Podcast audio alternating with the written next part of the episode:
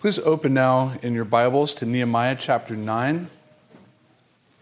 I told the elders as we were getting ready this morning to pray, as we do before the service, that I, I think the next book I preach on needs to have smaller chapters. Please stand.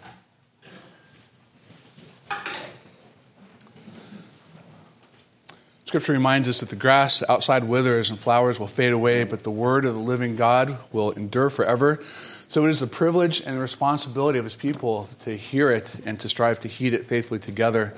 By the help of the Spirit of God, let us do that now. This is God's word from Nehemiah chapter 9. Now, on the 24th day of this month, the people of Israel were assembled with fasting and in sackcloth and with earth on their heads. And the Israelites separated themselves from all foreigners and stood and confessed their sins and the iniquities of their fathers. And they stood up in their place and read from the book of the law of the Lord their God for a quarter of the day. For another quarter of it, they made confession and worshiped the Lord their God.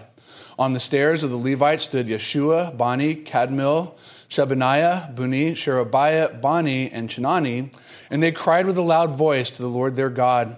Then the Levites, Yeshua, Kadmiel, Bani, Hashabiah, close enough, Sherebiah, Hodiah, Shebaniah, and Pethahiah said, Stand up and bless the Lord your God from everlasting to everlasting. Blessed be your glorious name, which is exalted above all blessing and praise. You are Lord, you alone.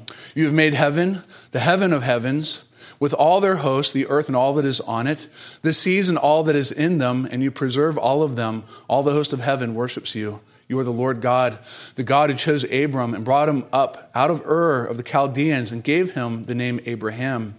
You found his heart faithful before you, and you made with him the covenant to give to his offspring the land of the Canaanite, the Hittite, the Amorite, the Perizzite, the Jebusite, and the Girgashite. And you have kept your promise, for you are righteous. And you saw the affliction of our fathers in Egypt, and heard their cry at the Red Sea, and performed signs and wonders against Pharaoh and all his servants and all the people of his land. For you knew that they acted arrogantly against our fathers. And you made a name for yourself as it is to this day. And you divided the sea before them, so that they went through the midst of the sea on dry land. And you cast their pursuers into the depths as a stone into mighty waters. By a pillar of cloud you led them in the day, and by a pillar of fire in the night, to light for them the way in which they should go. You came down on Mount Sinai and spoke with them from heaven, and gave them right rules and true laws, good statutes and commandments. And you made known to them your holy Sabbath, commanded them commandments and statutes and a law by Moses, your servant. You gave them bread from heaven for their hunger, and brought water for them out of the rock for their thirst. And you told them to go in to possess the land that you had sworn to give to them. But they and our fathers acted presumptuously, and stiffened their neck, and did not obey your commandments. They refused to obey and were not mindful of the wonders that you performed among them, but they stiffened their neck and appointed a leader to return to their slavery in Egypt. But you are a God ready to forgive, gracious and merciful, slow to anger, and abounding in steadfast love, and did not forsake them. Even when they had made for themselves a golden calf and said, This is your God who brought you up out of Egypt, and had committed great blasphemies, you, in your great mercies, did not forsake them in the wilderness.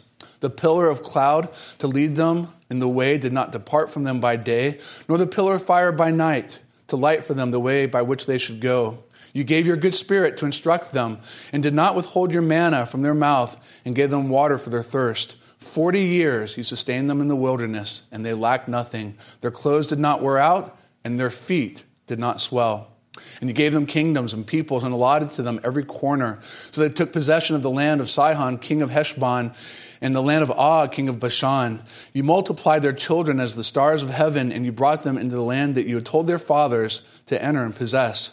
So the descendants went in and possessed the land, and you subdued before them the inhabitants of the land, the Canaanites, and gave them into their hand, with their kings and the peoples of the land, that they might do with them as they would.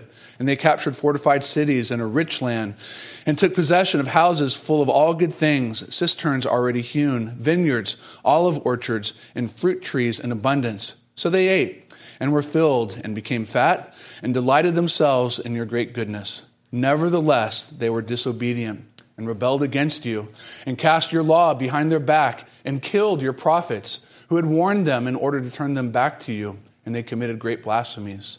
Therefore, you gave them into the hand of their enemies, who made them suffer. And in the time of their suffering, they cried out to you, and you heard them from heaven. And according to your great mercies, you gave them saviors who saved them from the hand of their enemies.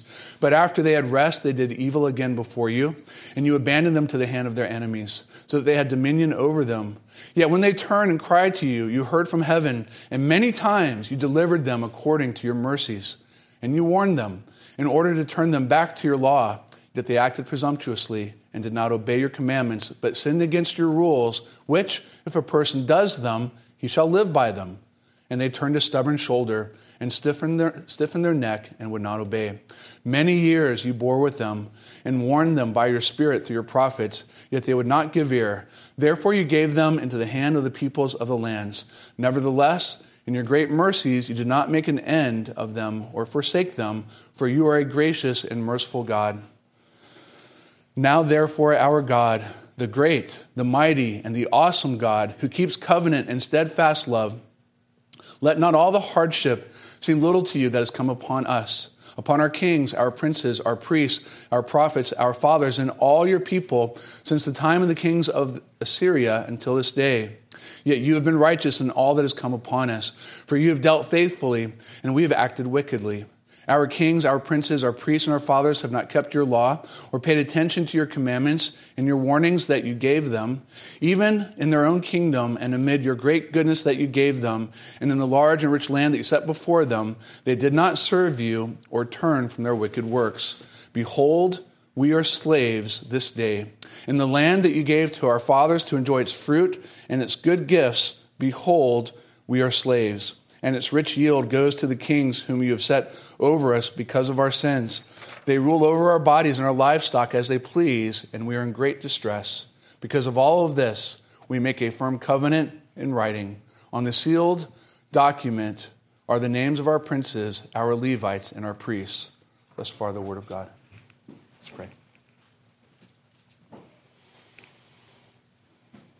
In a moment, O oh Lord, we will sit down and be grateful. But now we stand in awe of your word, in awe of your person, in awe of your works, and in awe of the sins of your people. We pray that your spirit that you gave to them, you would now give to us in great measure, in such a way that you would not only bless the reading and especially the preaching of your word, but we pray that the greatness of our God would be exalted among us. In Jesus' name we pray. Amen. You may be seated.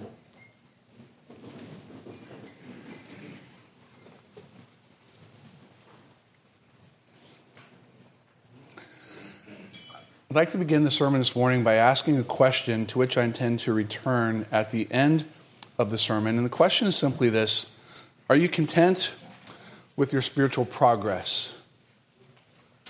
Are you content with your spiritual progress? Well, in many ways, one might say that the Protestant Reformation uh, was sparked by someone who was very discontent with their spiritual progress.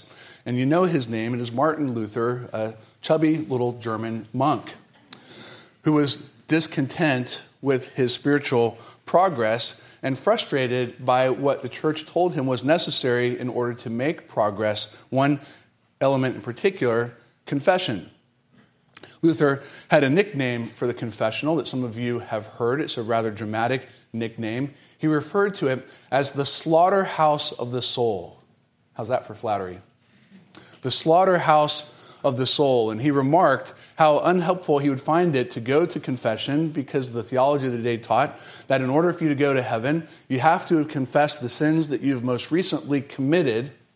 And if you happened to not have confessed them, they would be held against you, and you might end up someplace like purgatory or perhaps you could do something to atone for them, or perhaps someone else could atone for you. And so Luther, burdened as he was, would not only go to the confessional, he would return over and over and over and describes occasions where he would walk out of the confessional only to get five or six steps away and turn right back and go in. For such is the nature of our sins. It's so easy to sin in thought, word, and deed. It could lead to the slaughterhouse of the soul. But I want to make an observation, perhaps a bold suggestion, that while there's something horribly wrong with the Roman Catholic practice of confession and the uh, misguided and abusive theology that came with it, there's something very right and very biblical about confessing our sins. And you see that here in Nehemiah chapter 9. That is no slaughterhouse of the soul, but rather a path to the gospel of God's grace. We're going to approach our text uh, through three points. You have them there in your outline. The first of which is why do the people of God confess their sins? Well, you've heard the saying about the old black preacher famously echoing over and over and over Friday is here, but Sunday is coming. Well, in the last chapter, it was Israel's Friday. In this chapter, it's Israel's Sunday. Friday had come, but Sunday indeed was coming as well. To say it a little differently, the party is over, and now it is time for the people of God to deal with their sins. In many ways, this chapter, as long as it is, and difficult as it is not simply to read, but even to preach, uh, it is nonetheless, in many ways, a model chapter of prayer.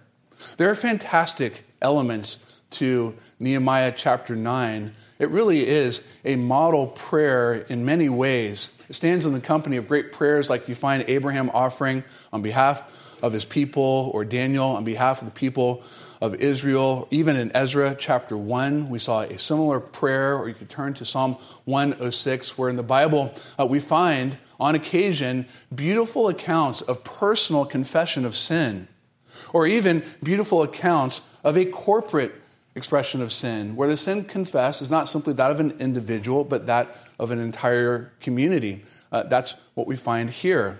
And this is a unique prayer because it does not simply corporately express the sin of God's people, it also tells the story of God's people throughout history. In other words, uh, it stands along the lines of something like you might even read in Acts chapter 2 or 7 that gives you something of a 30,000 foot view, an aerial run over Israel's history. The chapter teaches us a lot about prayer. It also teaches us a lot about who we are before God.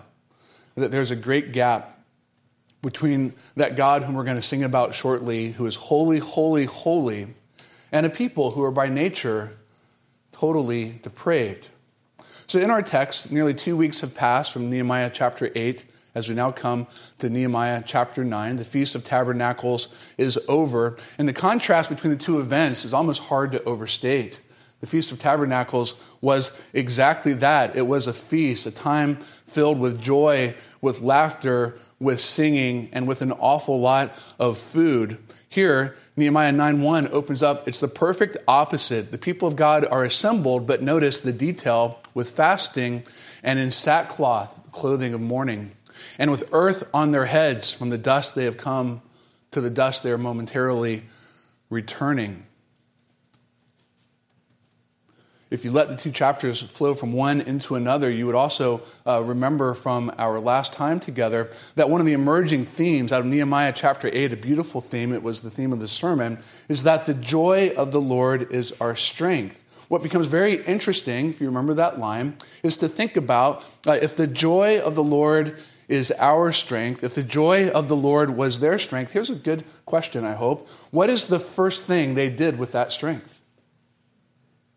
What is the strength that the joy of the Lord fuels enable the people of God to do?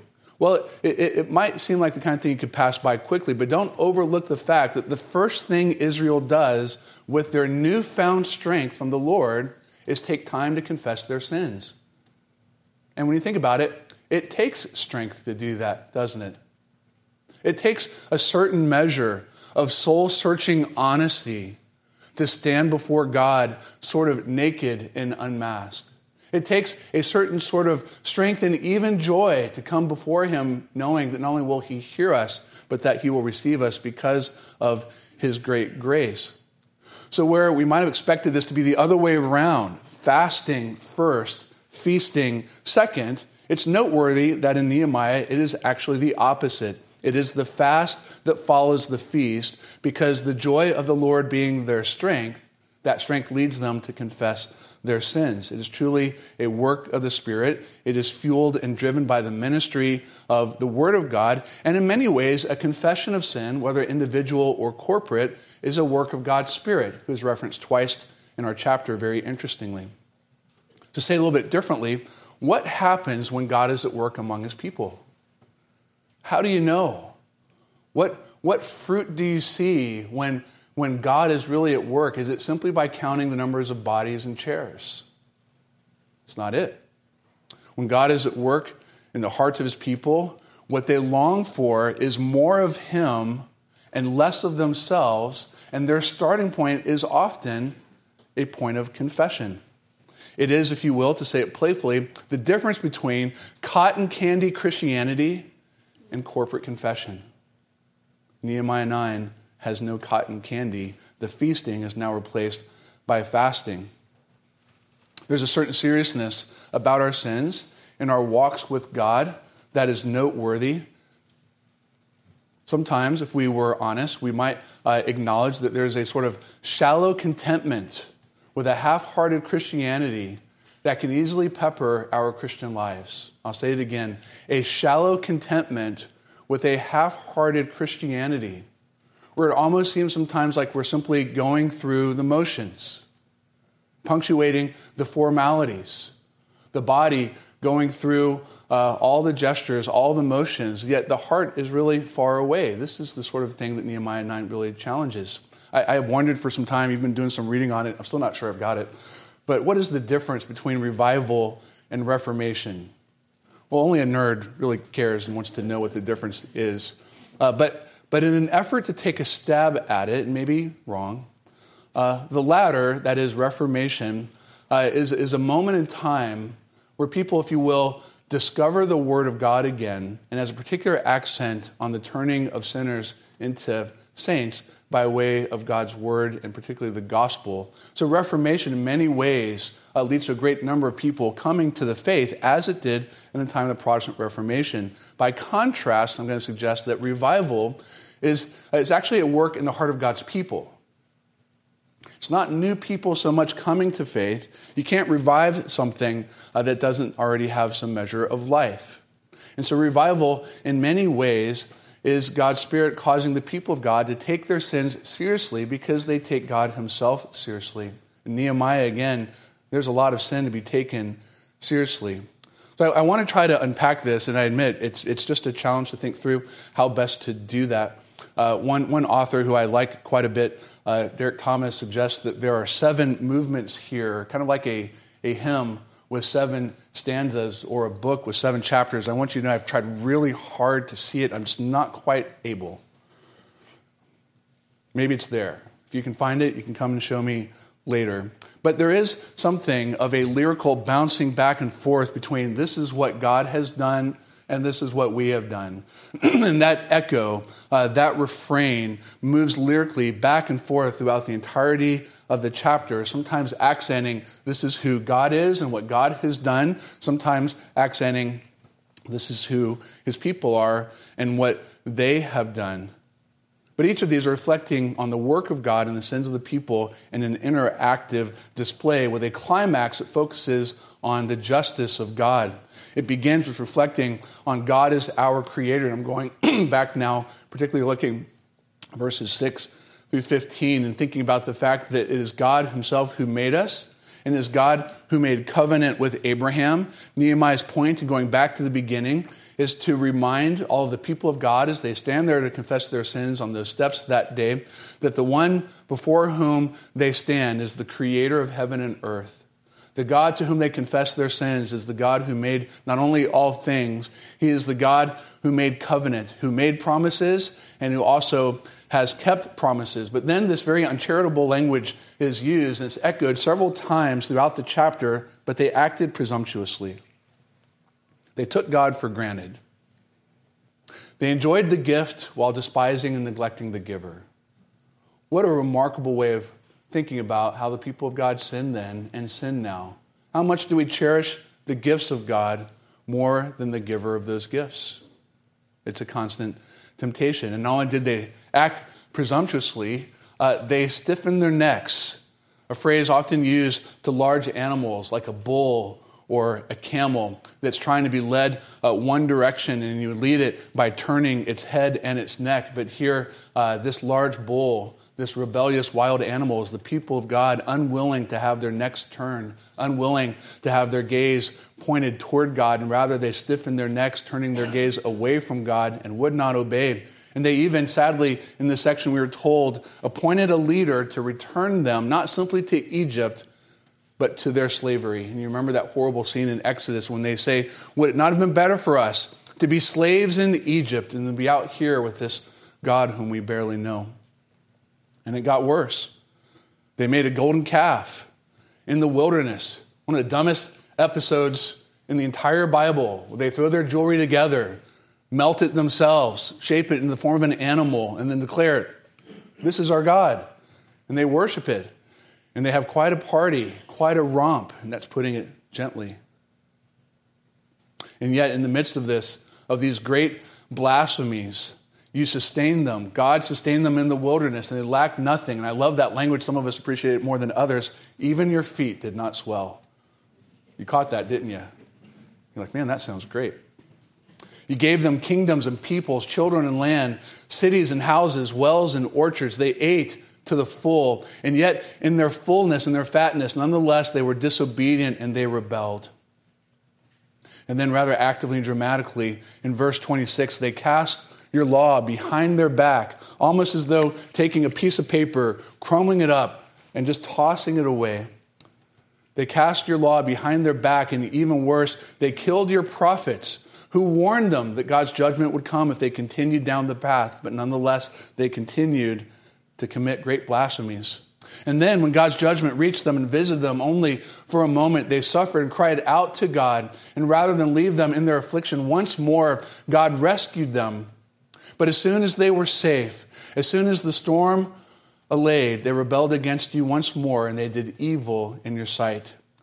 They acted presumptuously and they did not obey your law. For many years you bore with them as this cycle repeated, now referring to the book of Judges, where Israel disobeys. God sends judgment. Israel repents briefly, and things return for a little while back to seemingly well until Israel does it again, and the cycle goes on and on and on like a merry-go-round that cannot stop.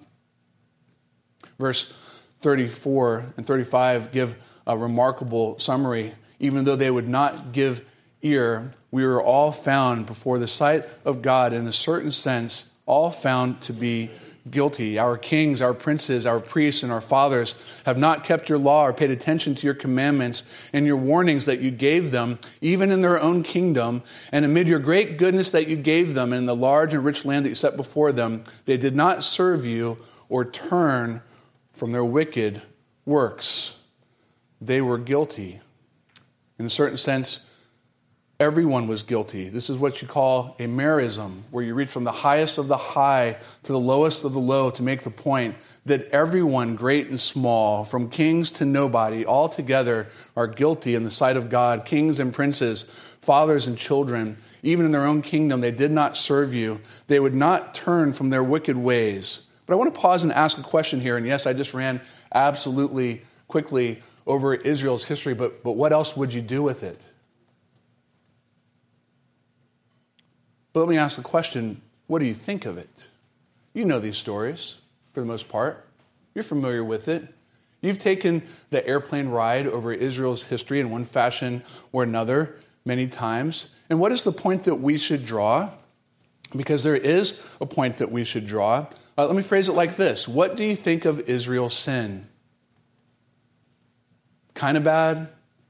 Really bad? What is the point of Nehemiah's recounting? Is that although God was creator, covenant maker, and keeper, faithful to his people over and over and over, how many times did he say that they acted presumptuously? How many times did they throw his law behind their back? How many times did they stiffen their necks? How many times did they harden their hearts? They weren't simply kind of bad or a little bad, spiritually limping, they prove to be ultimately spiritually dead. And here's the point don't miss it. We are no better than they.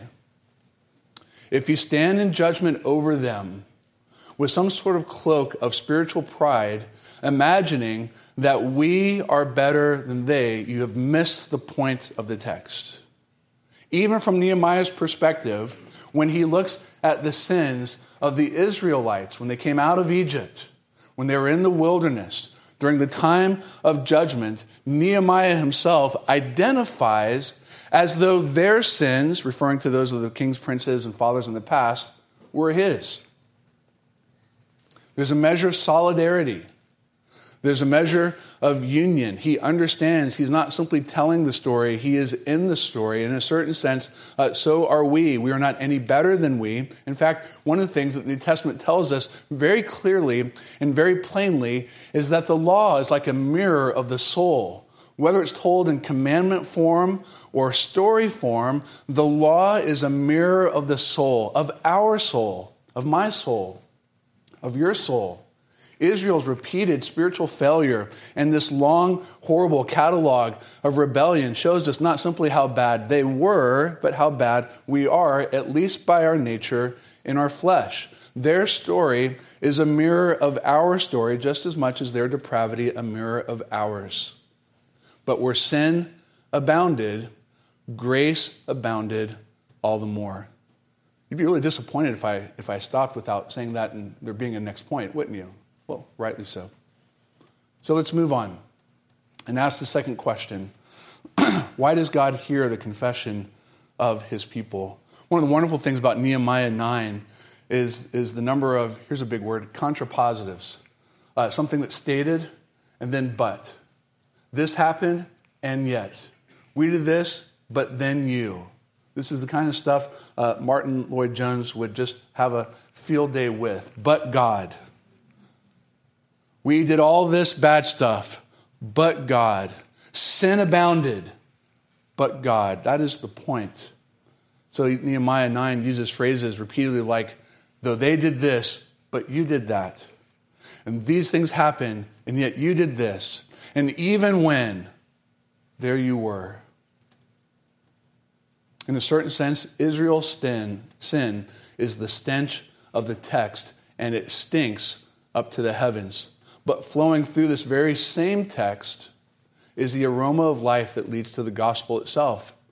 And that aroma of life is found, beloved, in the person and work of God, which is really the point of the text. The point of the text is not simply, this is important here, the point of the text is not simply to confess who Israel is in her sins. In many ways, the point of the text is to confess who our God is in his righteousness. In other words, the text teaches us as much, if not more, about God than it does about ourselves. Yes, He is indeed, indeed our Creator as our chapter begins. He is the one who is infinite, eternal, and unchangeable. He is from everlasting to everlasting, verse 5. He is without beginning or end. He remains unmade. He cannot be unmade. He possesses everlasting power. All things derive from him, and he is dependent upon absolutely nothing, narrowly in his person itself. And his name, as revealed, is glorious, exalted above every name, exalted above all blessing and all praise. He is not simply our Redeemer, He is also our covenant Lord. He is the God who made, Abraham, made covenant with Abraham, Isaac, and Jacob, and He is a God who keeps all of the covenants that He makes. He is the God for whom not a word shall fall from His lips and fall to the ground unfulfilled. He is the God who not only made promises with the patriarchs, He is the God who came to the aid of Israel and Egypt, the one who redeemed them when He heard their cry and not only brought them out, but he brought them in, taking them away from Egypt, but settling in the land of Canaan, giving it to them, as it were, a home for themselves. A God who, along the way, in between Egypt and Canaan, performed great signs and wonders before the eyes of watching nations to the dismay of them all who even then, in the Old Testament pages of history, stamped something like a great commission signal before the nations that Yahweh is God and there is no other. He made a great name for himself, as it is to this day, verse 10. And there, in the midst of the wilderness, he came down from heaven and descended upon Mount Sinai, and he spoke his word, his law, his statutes, his commands to his people. And as they sat there in the wilderness, nervously concerned what they would eat, what they would drink, and what they would wear, he gave them manna from heaven. He gave them water from the rocks. Their shoes did not wear out, and yes, again, their feet did not swell. He was with his people as a pillar by day and a cloud of smoke by night. He never left them nor forsook them. He is the God of whom we might say, You fought for them and you went before them. You were their captain, their guardian. You were their rear, rear shield and defender. You tended their every need. There was not a single thing for which they lacked. You gave them so much, they got fat. But when they were faithless, you remained faithful. Verse 16, when they stiffened their necks, it broke your heart, yet you never broke your covenant with them. They sinned great sins, but you, even you, always you, were there and ready to forgive. They wanted to return to their earthly slave masters, but you would not let them go, for you had a home before them and an even greater one in heaven. They made for themselves idols in this world out of the good gifts you gave them. And even then, even then, when they told you to talk to the hand, your hand reached down from them, for them, and lifted them up. You would not let your people go. What is the point that the text is trying to tell us? But our God is a great God, full not simply of power, righteousness, holiness, justice, and truth, but also abounding with love and grace. And so it goes on. You gave them kingdoms, you gave them lands, you gave them houses. They ate and were filled, and yet they continued to rebel. They continued to stiffen their neck. And so, what would you do as a just God? What did you do? You judged them and you gave them into the hand of their enemies as a father, in some ways gently chiding and disciplining his children. Yet the more you disciplined them, they would at times come back and yet rebel even more. They would come home for a while only to run away again, again and again, and again and again. But you, verse 31, did not forsake them or make an end of them. You ever met a patient person? In Nehemiah 9, you meet a very patient God. You did not forsake them or make an end of them, for you are a gracious and merciful God. And then comes a plea, a beautiful, heartfelt plea. In many ways, a plea that we find there in verses 32 and following. We're in this prayer, in this plea, in this corporate confession it comes down to this because of who you are, O God, great, mighty, and awesome, a God who keeps covenant and steadfast love, please, as though begging, look upon us in our affliction. What is Nehemiah saying? Here we are in the land that you have swore to our fathers, Abraham, Isaac, and Jacob. Here we are in this land that you gave to those who came out of Egypt and eventually would settle in. Here we are, O Lord, in this land from which we've been driven away and now brought back. Here we are in the land of promise, and we are slaves. We are slaves. Verse 36 is very important. Behold, we are slaves this day in the land that you gave to our fathers to enjoy its fruit and its good gifts. Behold, we are slaves, and its rich yield goes to the kings whom you have set over us because of our sins. They rule over our bodies and our livestock as they please, and we are in great distress. This is a corporate confession that comes with a corporate plea. Confessing not simply the sins of the people, perhaps even more importantly, the beauty of who God is. If you only think of confession as confessing sins, beloved, you're missing the most beautiful part of the entire thing. For Nehemiah's confession centers not upon the sins of the people, Nehemiah's confession centers upon the righteousness of God. A true Christian confession is not one that simply fixates on the sins we've committed. A true Christian confession fixes its eyes upon the one who hears our confession and all that is beautiful, all that is right, all that is holy, just, gracious, and merciful in Him. And this is why Nehemiah can pray this way Look upon us in our affliction, judge us in righteousness, but behold us with mercy. And how many times, beloved, have you and I prayed something along these lines? Lord, give us not what our sin deserves, but rather what your grace affords. If you ever ask God to give you what you deserve, you are a fool. You don't want, nor can you handle what you deserve. That's not what Nehemiah asked for. He rather asks for what God's grace might afford. And where shall such grace be found? Well, this, in many ways, beloved, is where the larger view is so helpful. Nehemiah's text is, in many ways, a breadcrumb trail that leads us to that even fuller revelation of the character of God, of the heart of God, and yes, even the redemptive activity of God. Surely this text helps us to understand the depth of our sin, the depth of our depravity, and even as an old hymn goes, you who think of sin but lightly, here its guilt may estimate. But where does this text intend to lead us? But ultimately to Christ Himself Notice how in our text, God sends His word. And even in our text, God sends His Spirit. But simply the sending of the law and the Spirit to help people to understand it, it was not enough. God had a better plan. God had a fuller plan.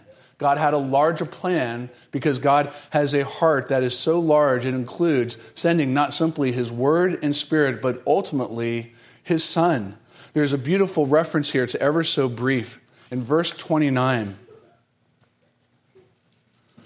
where it says, And you warned them in order to turn them back to your law, yet they acted presumptuously and did not obey your commandments, but sinned against your rules. Now here's a line, which, if a person does them, he shall live by them. Such a great line, such a nice little uh, sliver of anticipation of only what Jesus could do. Why? Because Israel's great problem, the people of God's great problem, Nehemiah 9, is not simply that they sinned or failed to do all that the law had commanded.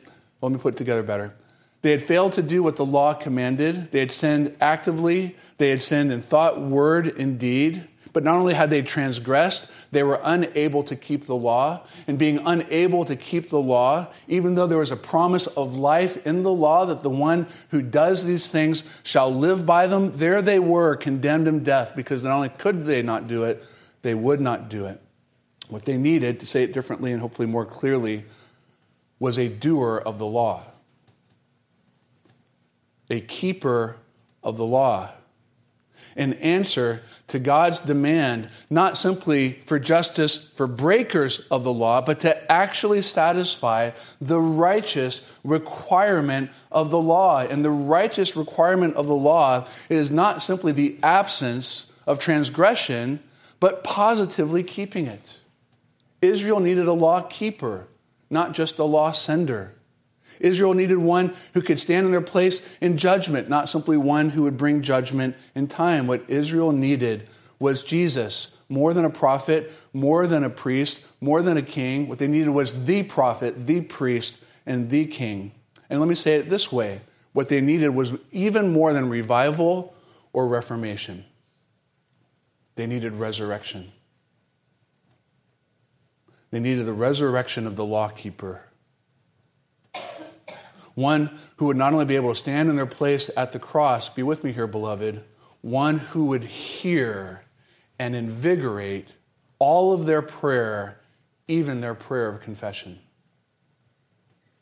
That's what we have in Jesus. One who has done all the law that he might live by it one who has endured all that the law threatens and accuses against us, but he himself has endured it, and one who now lives, not simply revived or reformed, but resurrected in heaven so that the prayer of the people of God might be heard, that the confession of our sins might be heard, that the acknowledgement of who our God is in contrast to us might be heard, and just like in Nehemiah here at the end of this chapter, even our pleas for help would be heard by him. This is what we have in Jesus.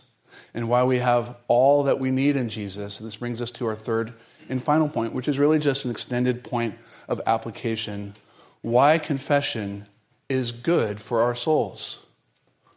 I'm going along here. I'm trying to bring something back that could actually be helpful. I asked at the beginning of the sermon, now we come back to it, are you dissatisfied with your spiritual life? Are you dissatisfied with where you're at? It's an open heart surgery kind of question. The last point here, in many ways, is a plea for your heart and for your prayer life. Why? Because, quite understandably, I would guess that most of us would have given an answer like yes to that question Are we dissatisfied with where we're at? And part of the problem is that we've been tempted to think that the fixes we need are in all the wrong directions. To play off the title of a pretty popular and well done book, uh, there is a hole in our holiness, but it might not be where you think it's at if we are not making progress in the faith, yes, there may be external factors affecting things, but there also might be something glaringly missing right dead in the center. And I want you to think again about what Israel says that clearly helps us understand what occasioned this prayer. It's the words in verse 36 through 37. We read them, I won't read them again, but that echo given three times we are slaves. So be with me here. Work with me on this last idea. Nehemiah 9 recounts their slavery. We were once slaves in Egypt. We were then enslaved by Assyria. It began in 722. Then the Babylonians entered the picture 586. And now here we are back in the land, but the Persians hold sway over us. And notice how he puts it uh, so sadly they rule over our bodies and they do with us as we please. In a certain sense, Israel had come home and Israel was still enslaved. Do you see the irony? They have come home, but they are still enslaved, not to a foreign power, however. What is their real slavery? What is the real problem that Israel has? Is it the Assyrians? No. Is it the Egyptians or the Babylonians or the Persians? No. What was their real problem and their obvious problem? Their obvious problem was sin. Their bound relationship to their sin. All these other nations they were just, if you will, kind of like a spanking belt. But the belt is never the problem, the child is. What really held them back, even in their own land, was not a foreign power, but an internal reality, the reality of sin. Okay, so let's make a point of continuity and contrast. On the one hand, we have a similar struggle and yet there's something uh, very profoundly different. We are not, and you're hoping I was going to say it, thinking, we are not what? Slaves to sin. But just because we are not slaves to sin, thanks be to God, doesn't mean that we don't still struggle with sin. And so, in that, there's a great point of continuity. We are not slaves to sin. The Spirit of God, Romans 8, has set us free. The work of that Spirit now assures us that not only do we belong to God, we have an everlasting inheritance that, unlike Israel, we cannot lose. The gospel has set us free. If we have turned to Jesus by true faith, we have been set free and are no longer slaves to sin, but we do indeed struggle with it. So, where is the hole in our holiness? It comes right here. We struggle with sin and spend very little time confessing it. But where sin abounds, God's grace abounds all the more. Twice we are told in this text that God sent his Spirit to his people then to teach them the law. Beloved, how much more does he send his Spirit even now to assure us that we belong to him? Not just to teach us, but even to confirm and to grant us. And I love this phrase, returning to it is a privilege the joy of the Lord. That resurrection joy, as we looked at it last week, that the ultimate expression of the Christian joy is bound to and found in the resurrection of our Savior Himself. And if the joy of the Lord is our strength, what is one of the great things, beloved, that the Spirit of God, that the joy of the Lord within us enables us to do? What is a great mark of Christian maturity and even a great means of spiritual progress? It is confessing our sins. It's biblical. Just because Rome messed it up doesn't mean it's not biblical. Protestant Christians, think about the way we've treated the Lord's Supper. Yes, they messed it up, but in some ways, uh, we make too little of it. Confession, the way that it worked in Luther's day, was rightly nicknamed the slaughterhouse of the soul.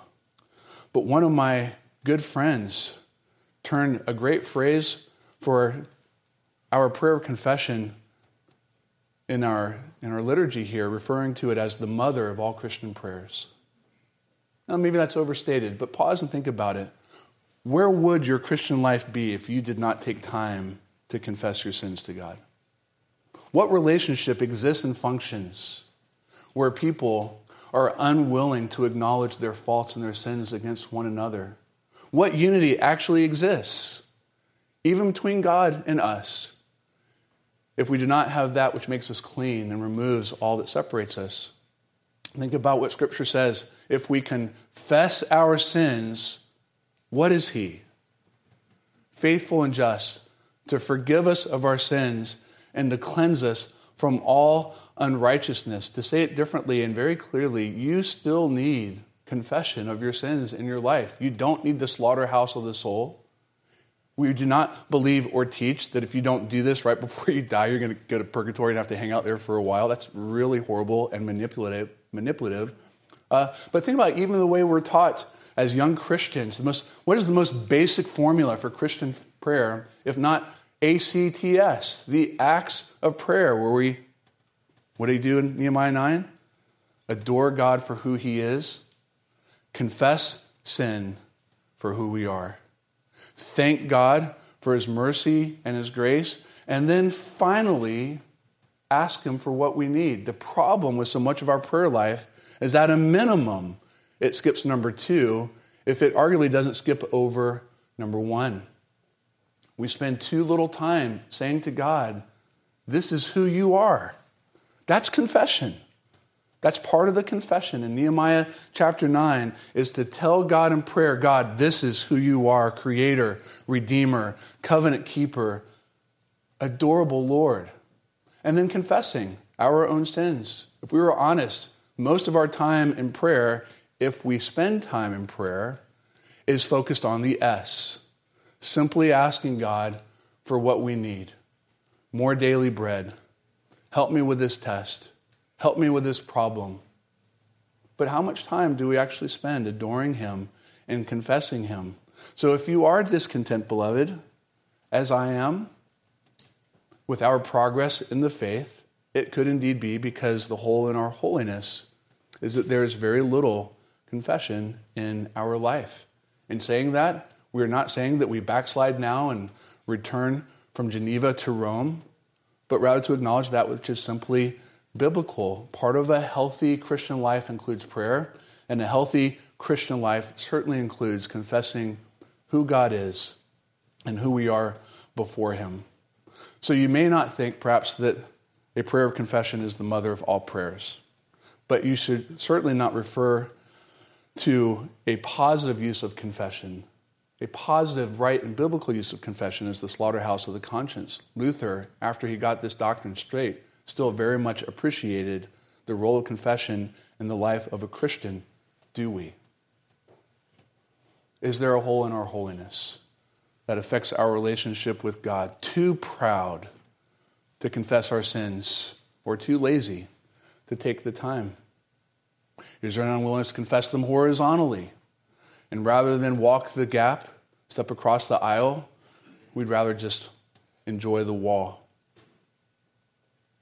this is a sure way of access to God, the great reconciler between God and man, a means of grace that brings pardon and peace. And to say it uh, very simply now as we finish, there is nothing wrong, beloved, with confessing our sins. In fact, according to the Word of God, there's everything right with it. Let's Let's pray.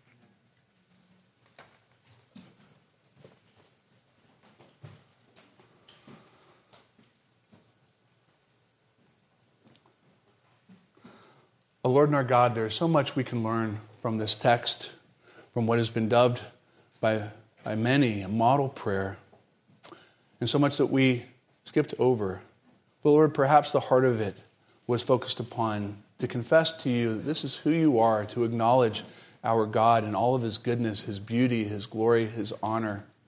Not simply his attributes, but even his works. Lord, this, this is what Christians ought to be about and to take time to acknowledge our sinfulness before you. This too can be a very helpful exercise. A father in the faith said that in order for us to truly know you, we need to know ourselves honestly. And to truly know ourselves helpfully, we also need to acknowledge who you are in all of your person and all of your work. And so we ask, Lord, that you would help us to confess both of these, who you are and who we are, but that you'd help us to recognize that it is Jesus not narrowly our confession. It is Jesus who stands in between, for he truly is the God man.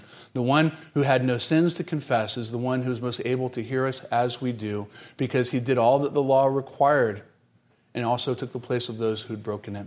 So we thank you for all that we have in him. And we pray, Lord, that you would be pleased to revive us, to reform us, to resurrect us more and more into the image of God, that your Spirit would work great things in our hearts individually, and that your Spirit would work, would work great things in our heart corporately. In Jesus' name we pray. Amen.